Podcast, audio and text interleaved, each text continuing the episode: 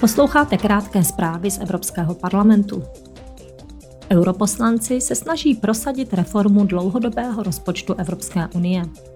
Reformovaný rozpočet by měl účinněji reagovat na měnící se potřeby a řešit mezery ve financování. Cílem je také zlepšit flexibilitu a schopnost jednat v době krize.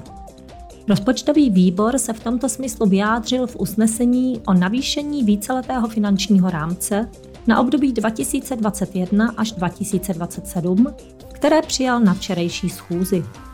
Podle členů tohoto výboru by Evropská komise měla víceletý finanční rámec revidovat tak, aby umožňoval účinné řešení souběhu krizí.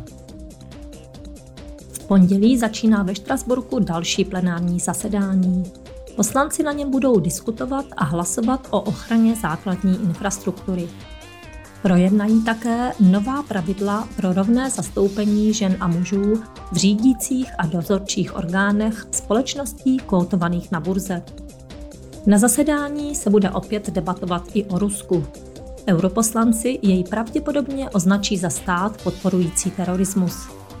K dalším bodům na pořadu jednání budou patřit například vztahy mezi EU a Čínou a nová strategie pro rozšíření. Evropský parlament slaví 70. výročí svého vzniku. Před 70 lety se ve Štrasburku konalo první zasedání společného zhromáždění Evropského společenství uhlí a oceli.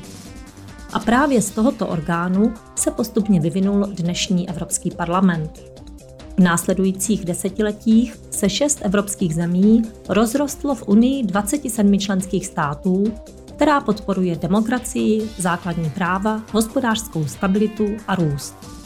V úterý si parlament připomene historické a legislativní milníky posledních 70 let na slavnostním ceremoniálu.